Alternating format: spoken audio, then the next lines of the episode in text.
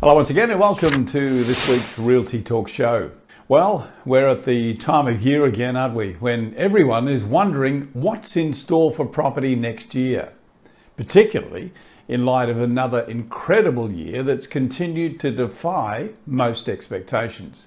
So Bushy and I are delighted that Louis Christopher joins us in today's show to go into some detail from his Christopher's Housing Boom and Bust Report from S Q M Research. That is at what I regard a very restrictive level. It's causing stress out there in the community.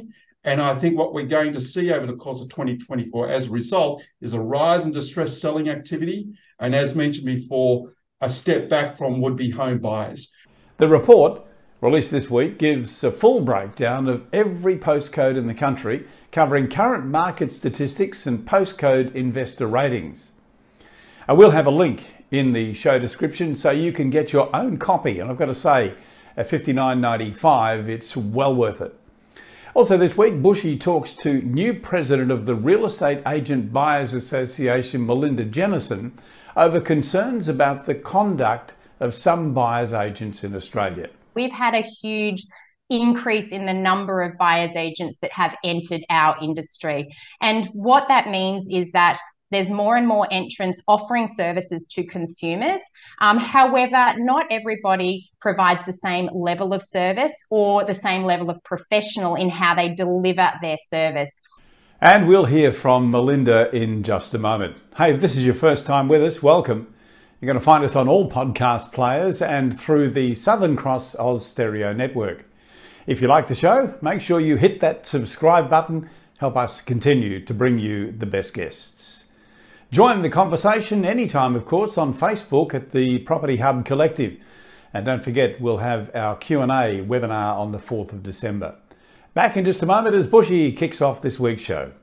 Property deductions can save you thousands of dollars each year. To make sure you maximise deductions, you need to work with the most experienced quantity surveyor in the country. B M T Tax Depreciation is the leading specialist in the industry. They've completed over seven hundred thousand tax deduction schedules for residential investment and commercial properties Australia-wide. B M T guarantee to find double your fee in the first full financial year deductions. Call B M T on one three hundred, seven two eight, seven two six today for an obligation-free quote. Realty Talk and your host, Bushy Martin.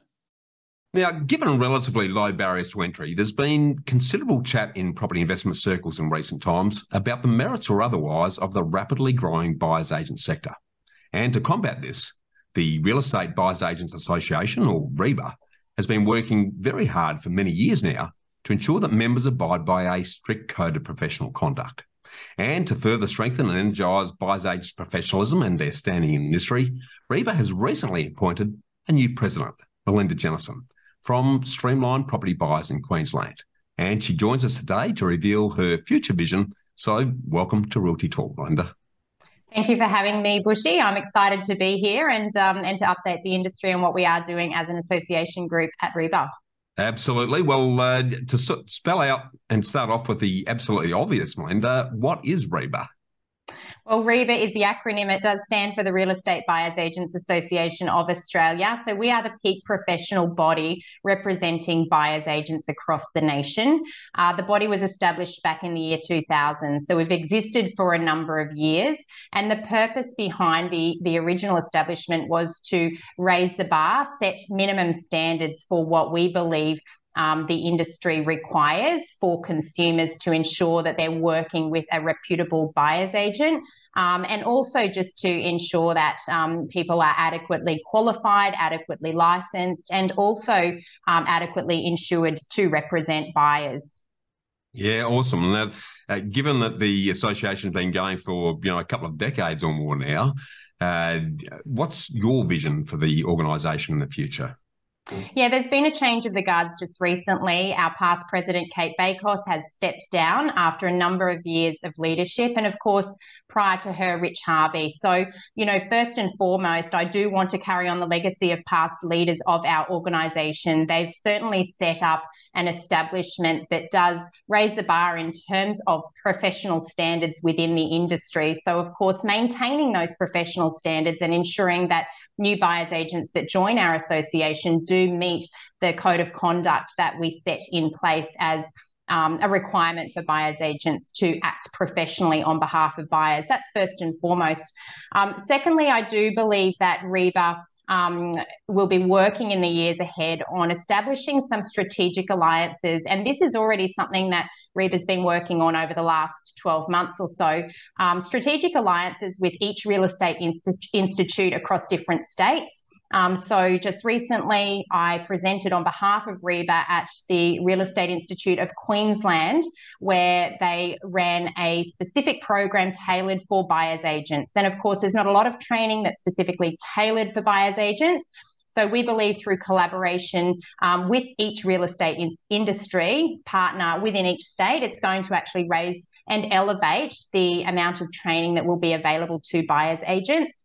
And of course, just further enhance consumer awareness. So a lot of consumers are not aware of um, what a buyer's agent's role is in the real estate transaction. It is an emerging industry here in Australia. Um, it is more established overseas. So really helping to educate the consumer on, one, how to select a buyer's agent that will look after their best interest, but also um, how to ensure that they're going to be best represented throughout that real estate transaction and the value that a buyer's agent can actually add to that transaction. So that's a big vision. Um, I've got big shoes to fill, but um, I'm really passionate about what I do and, and helping to forge ahead a new pathway for our association. Fantastic. Well, I, I can hear the passion and the energy uh, coming out as you speak there, Melinda. So uh, so why is a revitalised strategic direction for REBAA important?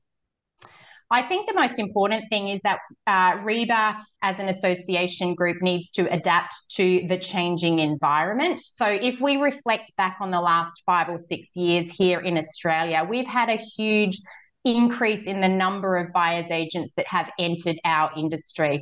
And what that means is that there's more and more entrants offering services to consumers. Um, however, not everybody provides the same level of service or the same level of professional in how they deliver their service. And so I believe that there is Um, a requirement to not only educate the consumer on what we believe is the minimum standard that they should expect, but also educate those buyers agents that may already be operating in the industry or that may all be maybe thinking of entering the industry, so that they too can understand uh, what a minimum service recommendation looks like.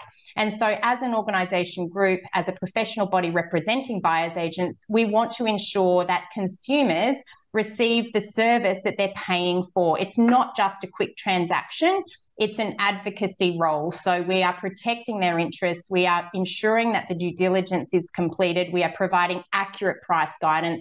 We are not there to facilitate a fast, quick transaction at an inflated price. We're here to get the best outcomes for property buyers. Um, and that sometimes means working collaboratively with sales agents, but certainly not with sales agents um, to get the desired result for our clients. So there's a big part in um, ensuring that we not only educate um, consumers, but also educate buyers agents that are entering the industry, because there has been so much change over the last five years. So we really want to make sure that we are raising the bar for all, because we don't want our industry to get a bad name because of some that may not be maintaining the standard that we recommend. Yeah, that's fantastic. And you've, you've reinforced some really important distinctions there, uh, both for the industry and and for those that are looking to uh, secure property. So, so so jumping forward then, what are some of the risks that exist in the buyer's agent industry within Australia then, Melinda? Well, again, I think that leads back to, you know, what I was just discussing, the fact that our industry is growing rapidly. There is risk to the consumer in um, not understanding what the full scope should look like. And there's the risk, therefore, that the perception of the value add of our service could decline over time, unless um, the, the association uh, group as a whole, but also those buyers agents that are operating in this space, raise the bar. So at least consumers that partner with a REBAA accredited buyer's agent, they know they're going to get someone that meets minimum standards. We are not an association group where people pay their membership fees and have immediate access. Um, with uh, members that join our association, they are required to prove that they are adequately licensed in every state that they operate within. They are required to show their processes so that we as an association can assess their processes against what minimum standards should be within the industry. And unfortunately, not everybody that applies to our association group actually gains access. But once they do, um, they then get uh, further training, further skill development, and then that raises the bar um, as a whole within the industry. So I think that the changing environment across the buyer's agent space has been a big risk to the industry. But I also think the interruption of A I. There's so much artificial intelligence. I feel that um, a lot of people, especially property investors, more and more feel like they can rely purely on data to make property selections. It's a big risk, in my opinion. I think data is great at a macro level. It can lead you to a location. However, nothing can replace on-the-ground knowledge, local knowledge, um, understanding buyer depth, understanding how many people are turning up to open homes, understanding what the owner-occupier or the tenant want in a particular home in a particular location. Data doesn't lead us to that granular information, and so there'll always be a place for buyers agents. It's just managing how we integrate that artificial intelligence with our on-the-ground knowledge, and I don't think there's any better solution than combining both um, so that people get the best possible outcomes. I'll also say that the, the buyer's agent space has become so much more competitive as well. So I feel that buyer's agents as a whole will be looking for um, their own competitive advantage within the marketplace and differentiating themselves from others, because as more and more buyer's agents enter the industry, it will be important for consumers to be able to filter through buyer's agents to work out who's going to be the best partner for them. So there's a lot of risks that we see in the future, and of course as an association group we are aware of those risks and we're trying to help educate people around how to navigate through those those risks in the future.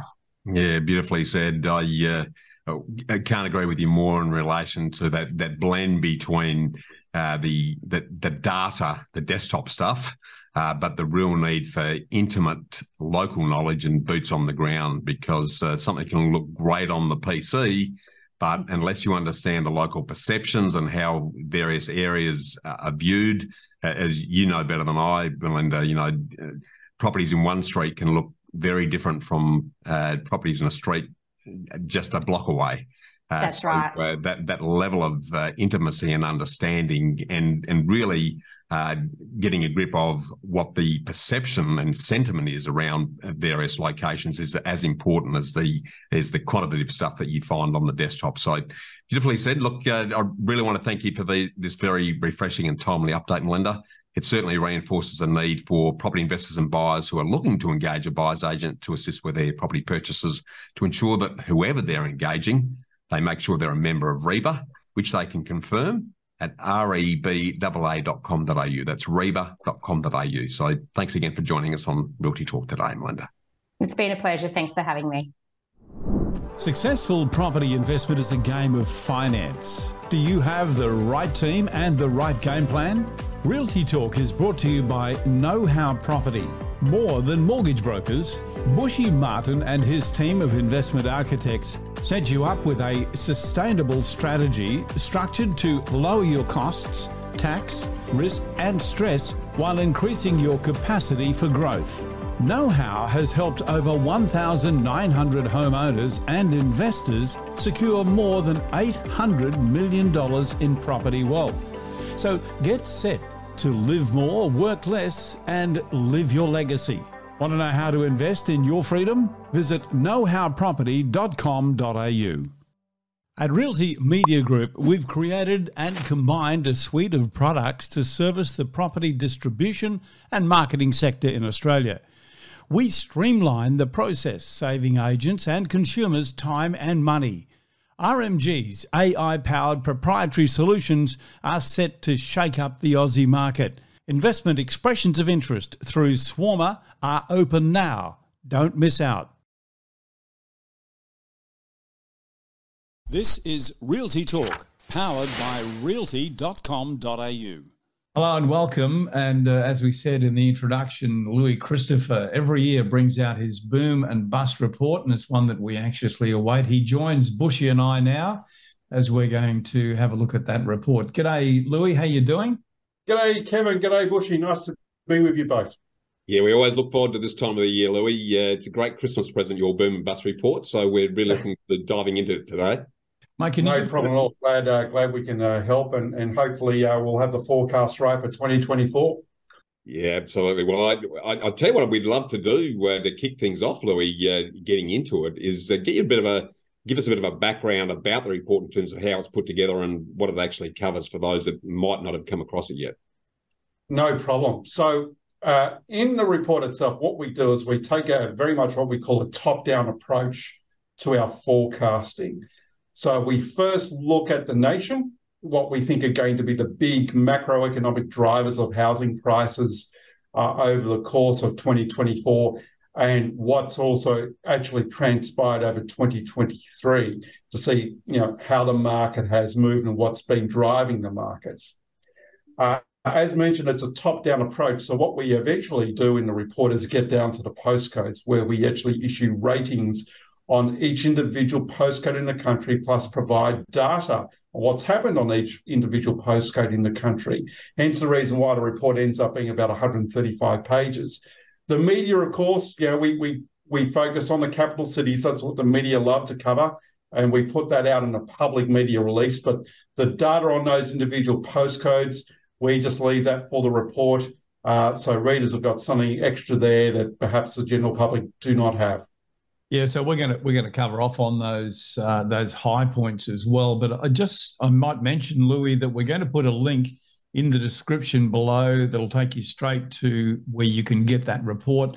And as Louis said, you know, it's over well over a hundred pages in the report and going into great detail suburb by suburb. So it's a it's a very good report, well worth the fifty-nine ninety-five uh, that you'll pay for it. So Louis, um.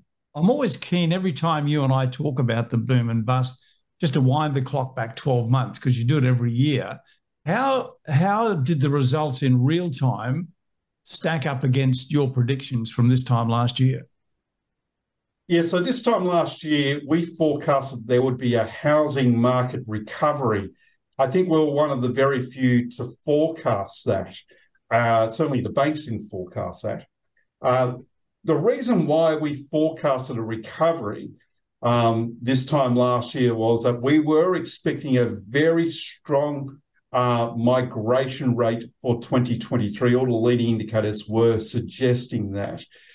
We also, at this time last year, um, had a cash rate, which was running at the time in the low threes, well and truly below the inflation rate. And when you see that, that just generally uh, creates stimulus in the housing market. Over and above that, it was pretty clear to us that we would be underbuilding in twenty twenty-three and that the rental crisis would roll on. And then finally, as we went to print last year, we were just noticing some leading indicators such as auction clearance rates, listings, that were suggesting that there was a little bit of strength coming to, in particular, the Sydney housing market. Uh, so I think the combination of all those gave us the conviction and confidence that uh, the market would actually pick up uh, in twenty twenty-three, despite the rises in interest rates over twenty twenty-two. Yeah, nicely said. So uh, jumping into the future then, just to whet our appetites before we sort of dive into the nitty-gritties, Louis, what, what's your overall view about how markets are going to perform in twenty twenty-four? Well, our, our view is a little bit more negative uh, compared to twenty twenty-three, uh, Bushy. Uh, we believe we will see a correction of sorts uh, in the Sydney housing market, as well as the Melbourne housing, Melbourne housing market, plus the Hobart and Canberra housing markets, where we're particularly bearish on. So when we consider what drove the market up this, this year, as mentioned, interest rates being lower than uh, the inflation rate, that factor has narrowed up considerably. Uh, and when we have the when we consider the outlook for inflation, which we think inflation is going to fall in twenty twenty-four, we're going to end up in what's called real positive interest rate territory. And that's generally quite restrictive for the economy and the overall housing market. It's where interest rates are, are generally quite higher compared to the inflation rate. Uh, that combined with the fact that, okay, over the course of twenty twenty-three, it was a relatively strong economy. Employment growth was still solid. It's something that we did predict would occur. But our prediction on employment for twenty twenty-four is weaker. We believe the unemployment rate will rise and will certainly rise above four percent. We're already starting to see some leading indicators of that now. For example, job ads have been declining. Uh, and generally, slower employment growth or high, and or higher unemployment is not conducive to a strong housing market. Over and above that, migration. Now, everybody's been talking about migration. Uh, and it's definitely been a factor and will continue to be a factor in twenty twenty-four. However, we do believe that at this point in time, right now, we're reaching the peak of migration growth. And we think it'll be a slightly slower year next year in terms of net overseas arrivals. And that's definitely a key contingency in our forecasts. We'll be wrong with our forecast next year if migration runs as strong as what had happened this year. But we're reasonably confident, no, that you know this year was a very abnormal year and we will see a bit of a slowdown in net overseas arrivals in twenty twenty-four. That will impact upon the Sydney housing market and the Melbourne housing market in particular, uh, if we're right about that. Uh, and then finally, okay, at the beginning of the year, we had interest rates lower than where we, what we have now.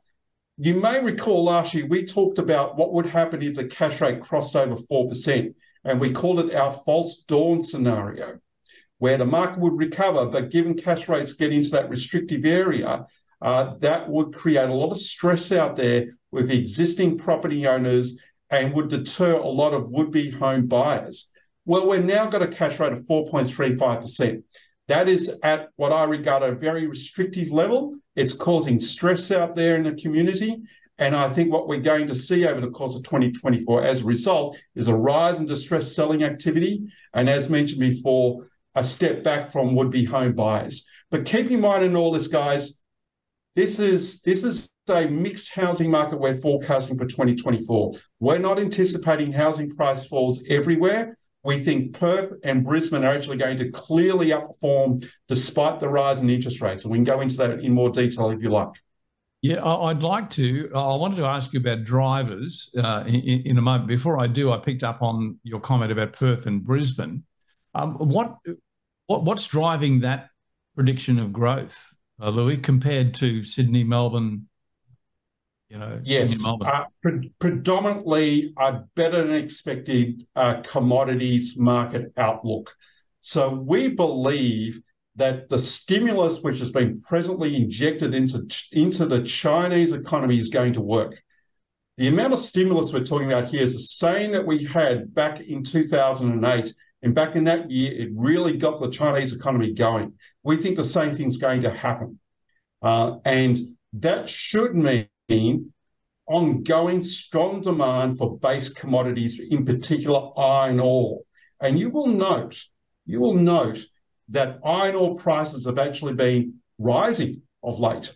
They've been fairly lofty, and that's because the market, the iron ore market, is, is pricing in uh, this stimulus in the Chinese economy.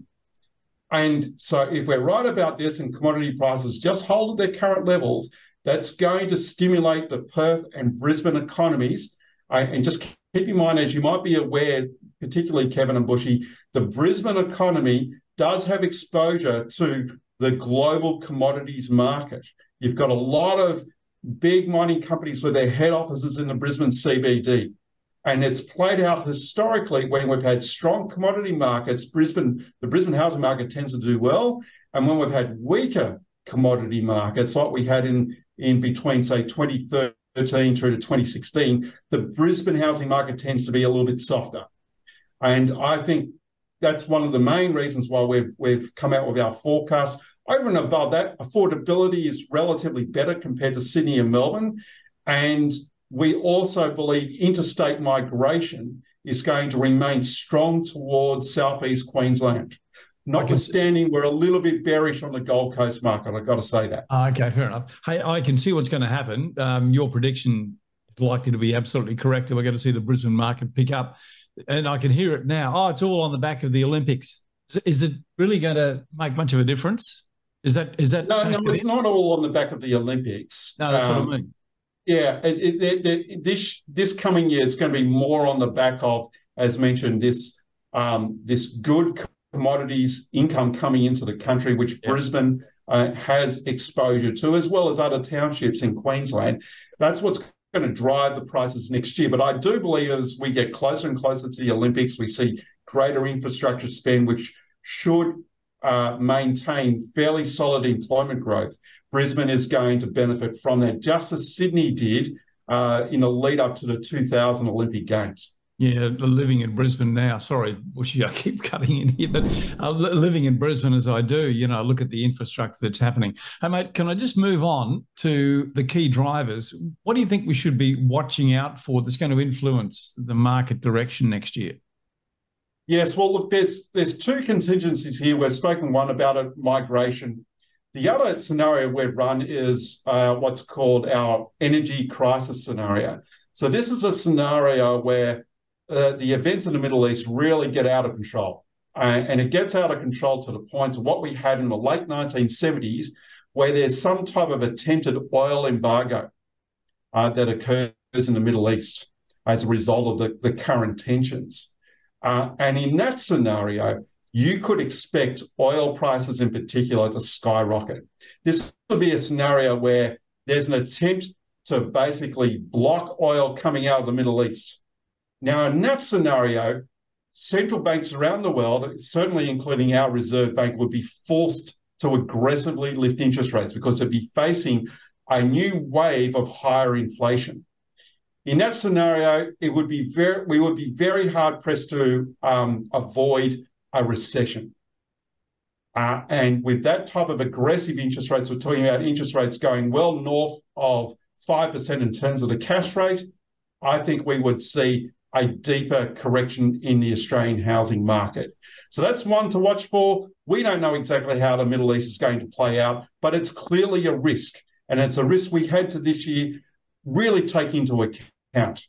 Um, we don't know if that's, like I said, we don't know if that's going to play out. Hopefully it doesn't. It's not our absolute base case, but it's certainly a scenario where we had to run some numbers on. Yeah, perfect. Well, you've given us, we've had a sneak peek at the four scenarios that you've uh, put up. Thank you, uh, Louis, uh, just to run through that. Can you sort of, returning back to your base case, can you give us a summary on uh, what's likely to happen a- around the country as far as that uh, base scenario is concerned there? Yeah, no problem. So our national forecast is for dwelling prices to change between minus one to plus three percent. That kind of, though, hides what's going to happen in each capital city um, because overall it is a mixed market. So the cities which we're more bearish on include Hobart, where we're forecasting a minus seven to minus three um, percentage decline. Canberra, minus eight to minus four percent.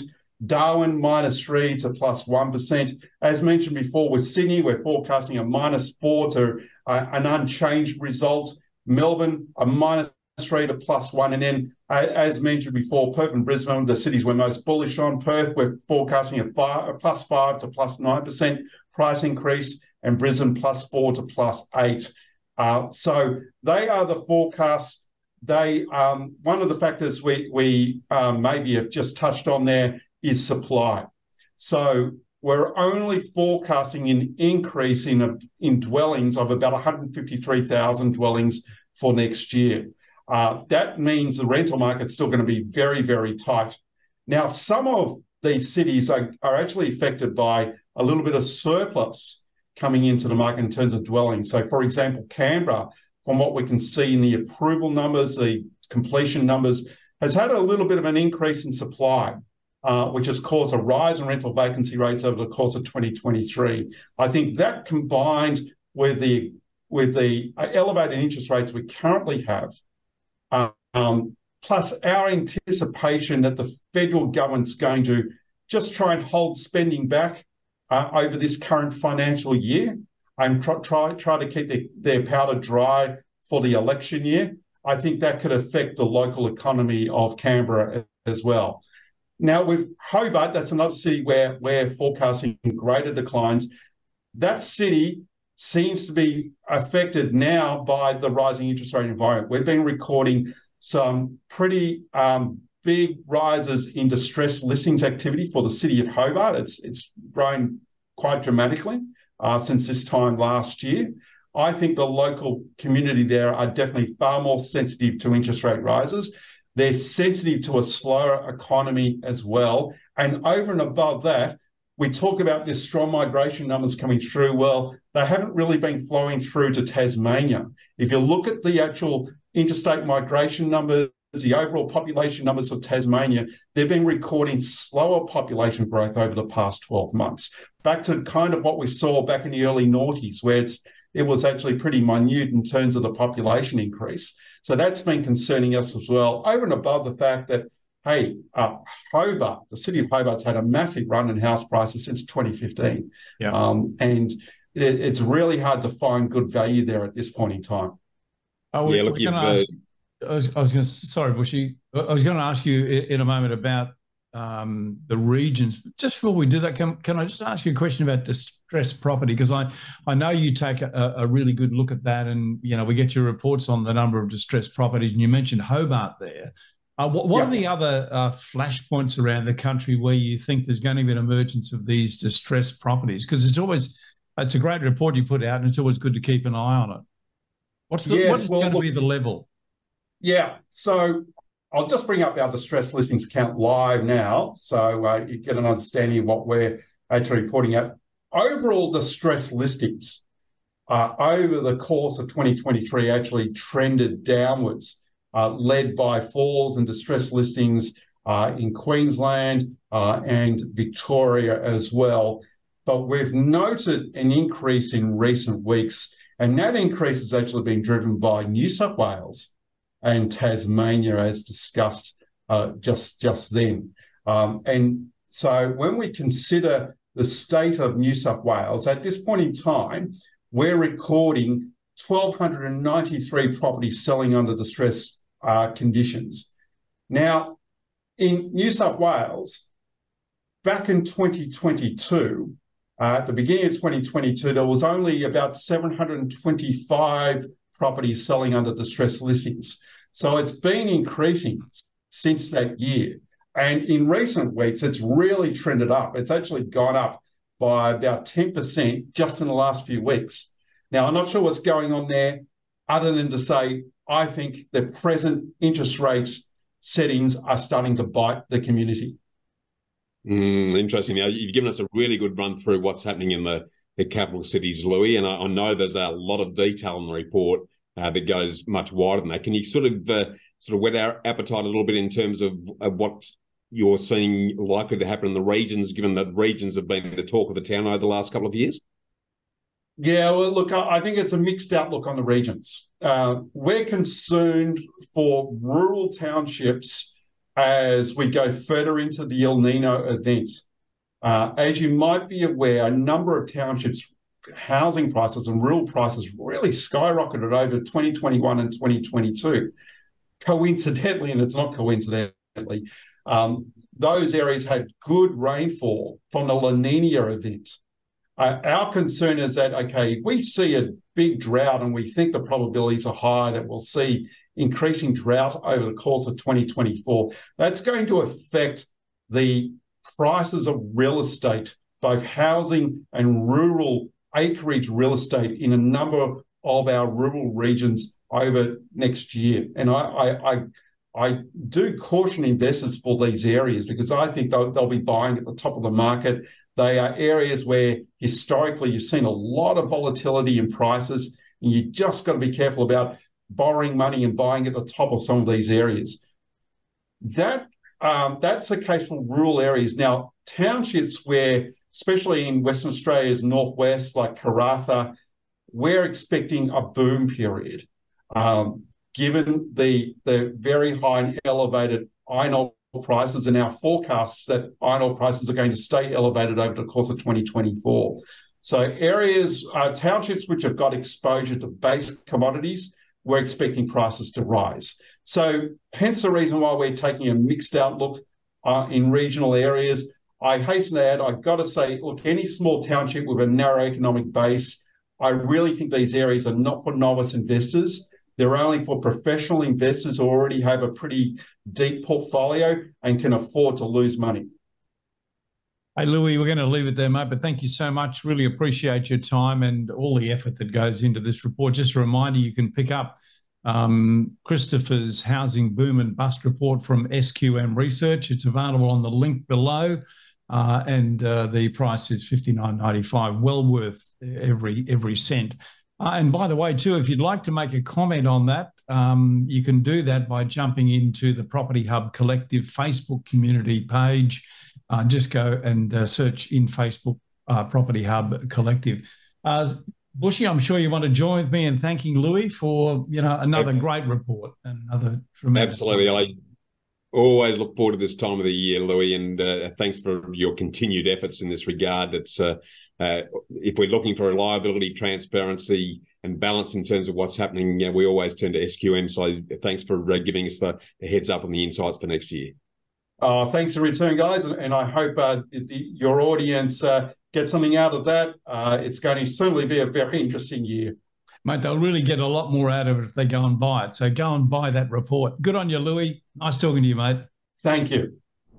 Hi, just before we go back to the show, uh, I want to spend a few seconds and tell you about a book that was sent to me that's now become my go-to reference when I'm looking for inspiration about property investment.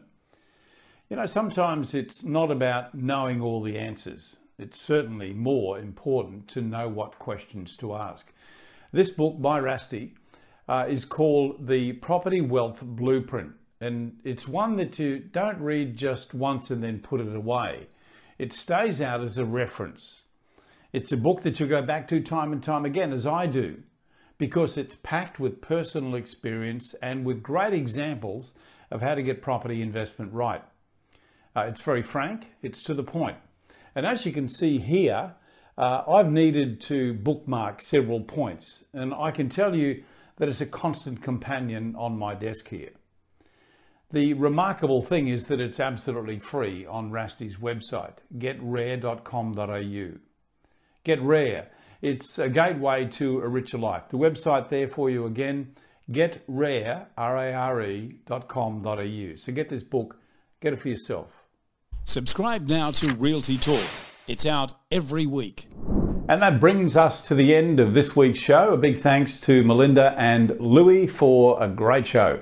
Make sure you don't miss a single episode of Realty Talk or Bushy's Get Invested podcast, delivered to you each week by subscribing at the Property Hub now on your favourite podcast player or wherever you're listening to or watching the show. Also, join the conversation anytime on Facebook at the Property Hub Collective and join us for that Q and A on the fourth of December.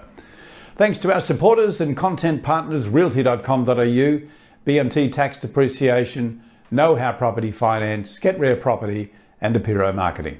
I'm Kevin Turner, and on behalf of Bushy and the Property Hub team, we look forward to seeing you again next week.